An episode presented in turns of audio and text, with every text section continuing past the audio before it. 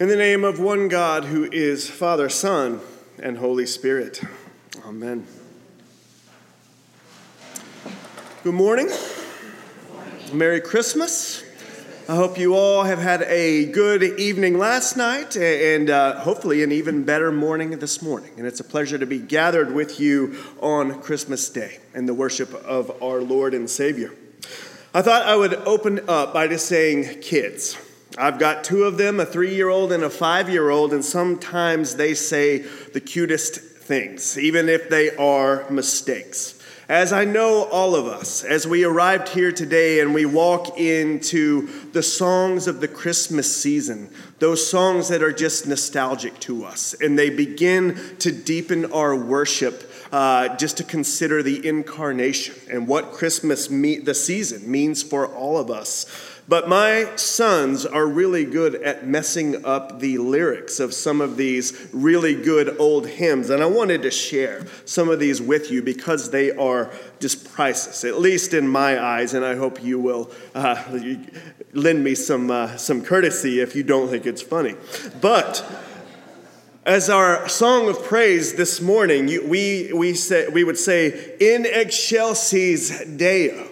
My sons will say something like, like in eggshells sheesh deo, messing up the refrain that we all know so well.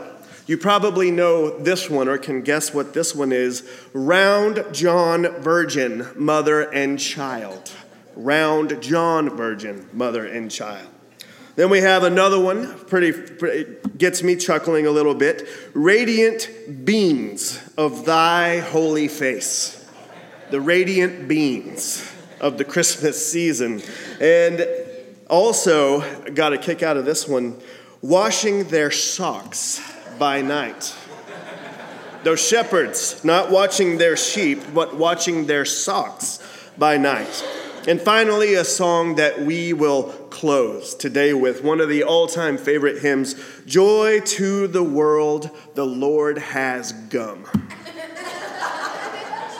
the Lord has gum, not come. Really.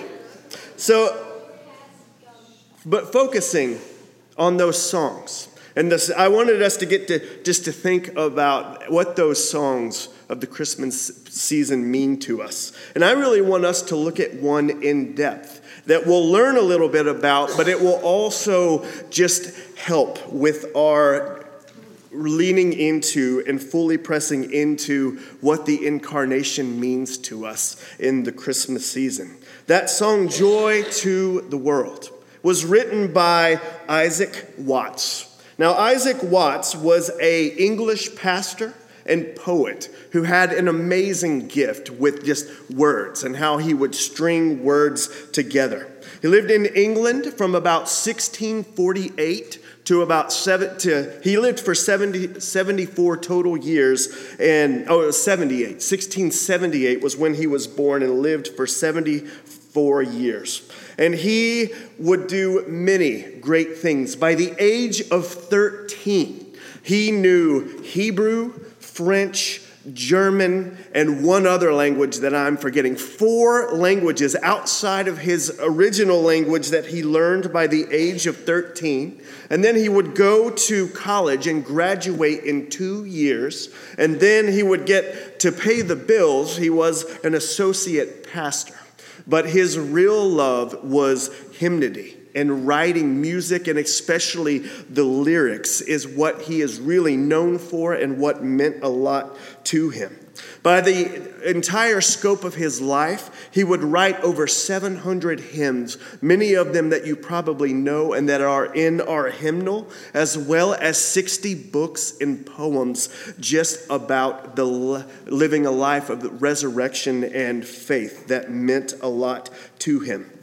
And as in his day, he, when he was uh, growing in and coming into this passion and his ministry of writing these, these beloved hymns that we have today, they, the Psalms were the only thing at that time that were actually sung in church.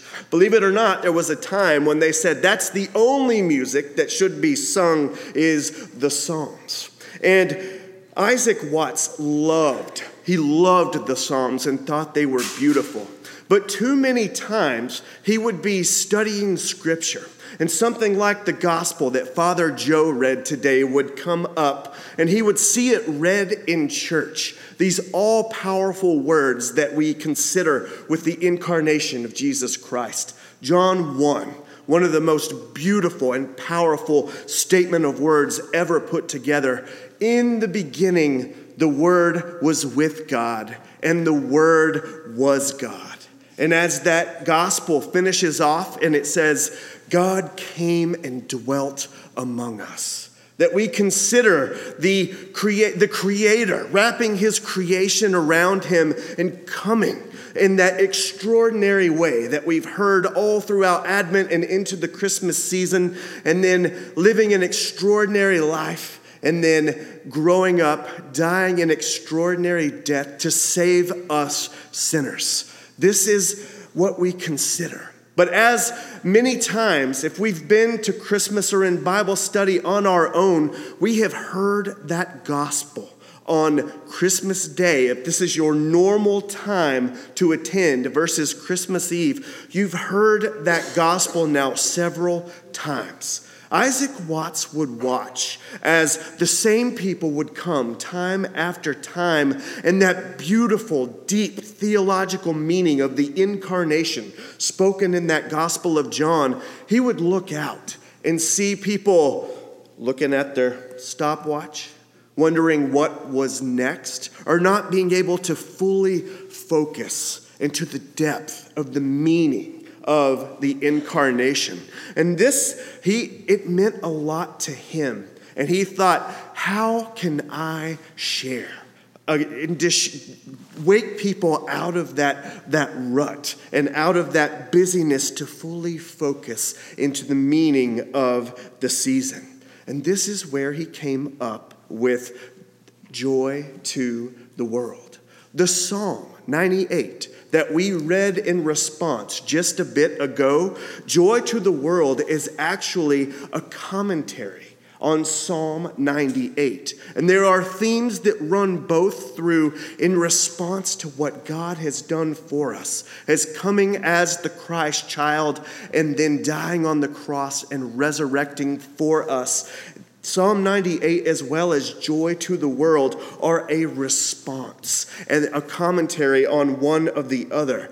And this is Isaac Watts thought when the Psalms were written in Psalm 98, it was for the Old Testament church that was waiting for the actual coming of the Christ child. But he thought in his lifetime, here we are remembering back to when that Christ child came, living our day to day lives, and then looking forward to when Christ will come again.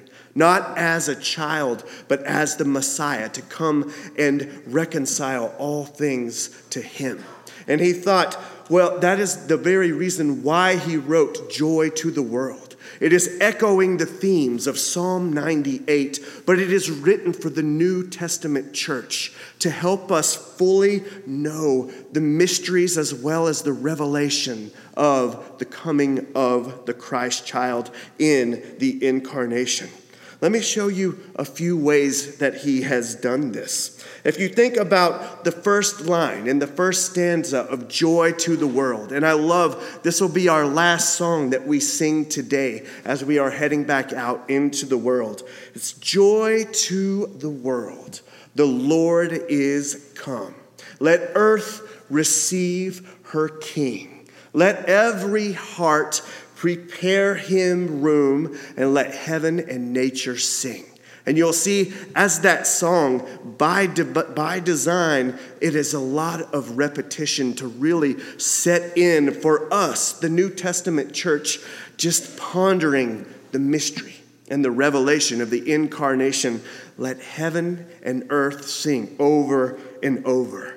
But that's Isaac in his heart he knew how to prepare the way for the coming of the king. That's the first question he poses to us this morning in that hymn as he is writing Have you prepared in your hearts the incarnation, what it means to you and what it means for you. I bet in all of our homes we have a nativity scene. I know we have one that is indestructible that little boys can play with. And sometimes, you know, T Rex will come over and be playing with Jesus and things like that. Is our, we don't break out the nice one that was my mother's until the boys are a little older.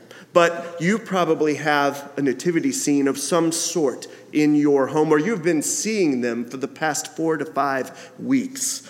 I remember an old pastor, a good friend of mine, telling a story about how it'll be just a day's time. Maybe you'll live the full 12 days of the season of Christmas, or maybe you'll keep your nativity scene up for a while. But it doesn't mean anything without the Christ child, Jesus, in the manger.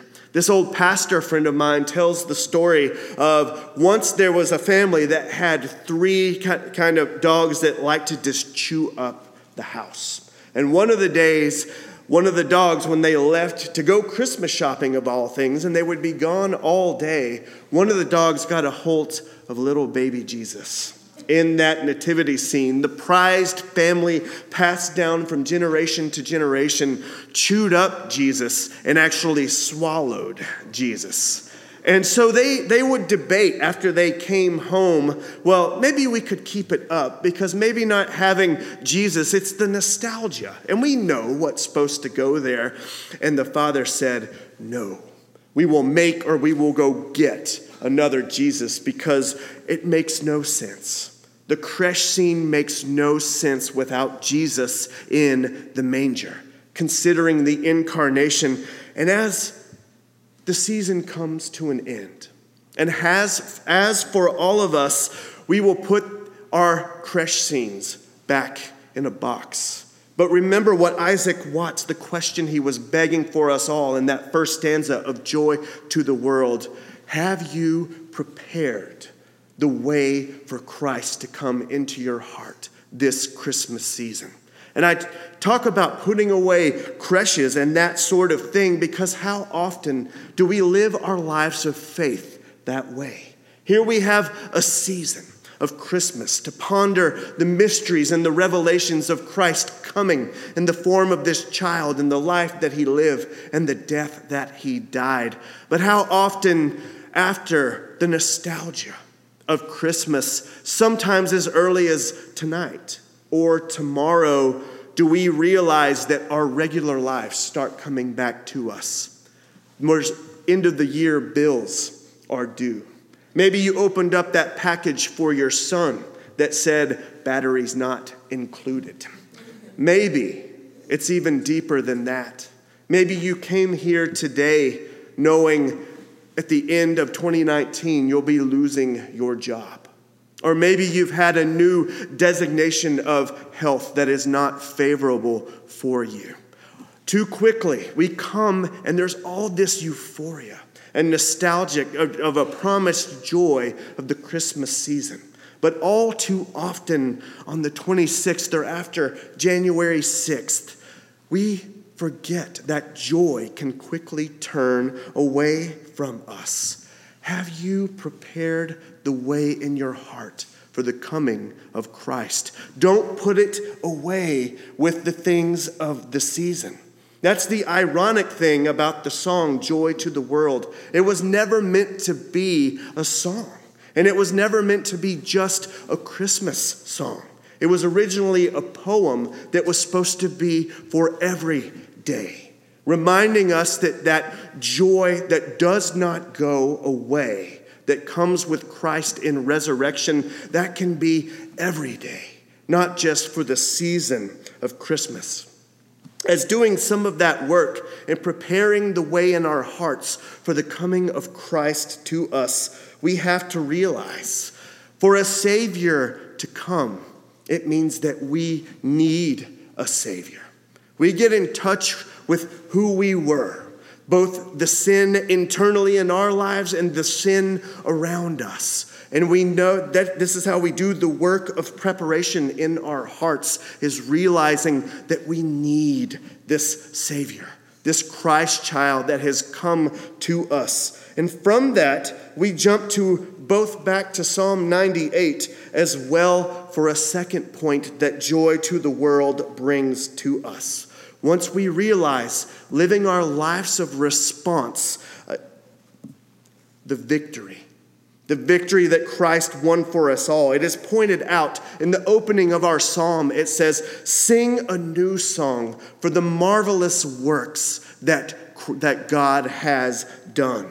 That marvelous work of being born from a virgin, growing up, living, and dying and resurrecting for us all. And in response, both in joy to the world as well as in Psalm 98, in response to that marvelous thing that was done and that we gather for this morning, we make a joyful noise to the world. In another verse of Joy to the World, it says, Let men their songs sing, and then from rivers to mountains to hills to the nations, to us individually, to all the world and to all creation Everything that was under the created order makes a joyful noise to the world. The very title of the song, Joy to the World, it means enduring joy. The joy that doesn't go away because January 1 or January 6 flips up on the calendar. Or the joy that is not just human joy that can be robbed from us just like that. And when we get bad news or that circumstances, that is human joy. But enduring joy can only come from the truth and grace of Jesus Christ. That he was born, and that it, no matter what happens to us, when we have blessing, we know that it comes from God. And when we go through those, those times of grief, those times of de- depression and the times of knowing sin in our lives, we know that, that that has been nailed to the cross. And we can walk a new life of faith in it. And that is where our enduring joy comes from. Can you see what Isaac Watts is begging and pleading of this morning in response to that psalm? 98 in writing to the New Testament church, who is us, as we look backwards and remember this day, the birth of the Christ child that came in an extraordinary way. And as we live our lives in the day in and day out, every day, and then whether Christ comes back or if he calls us home, we can know this life of enduring joy through everything that this world will throw at us. Joe last night preached about the, the shepherds that would see the angel, and then he challenged everybody last night do we have that same joy at the announcement of the coming of the Christ child? Not just as Isaac Watts saw it after time and time again, hearing the message, just doing it out, out, of, uh, out of begrudging submission or something like that, but to hear the news afresh and what it means to us this morning. That's what Isaac Watts wanted. That's what Joe challenged us to last night. And that is what I conclude with this morning. Joy to the world, the Savior has come. Let earth receive her King. How does that land on you? My prayer for you the rest of this day, the rest of the Christmas season, and the rest of every day as we flip 20 to 2020 and as we head into tumultuous times, remember this. There is joy, an enduring joy that comes from relationship with Jesus Christ, our Lord and Savior. Every day, that can be the banner that we walk under. Joy to the world the Lord is come. Amen.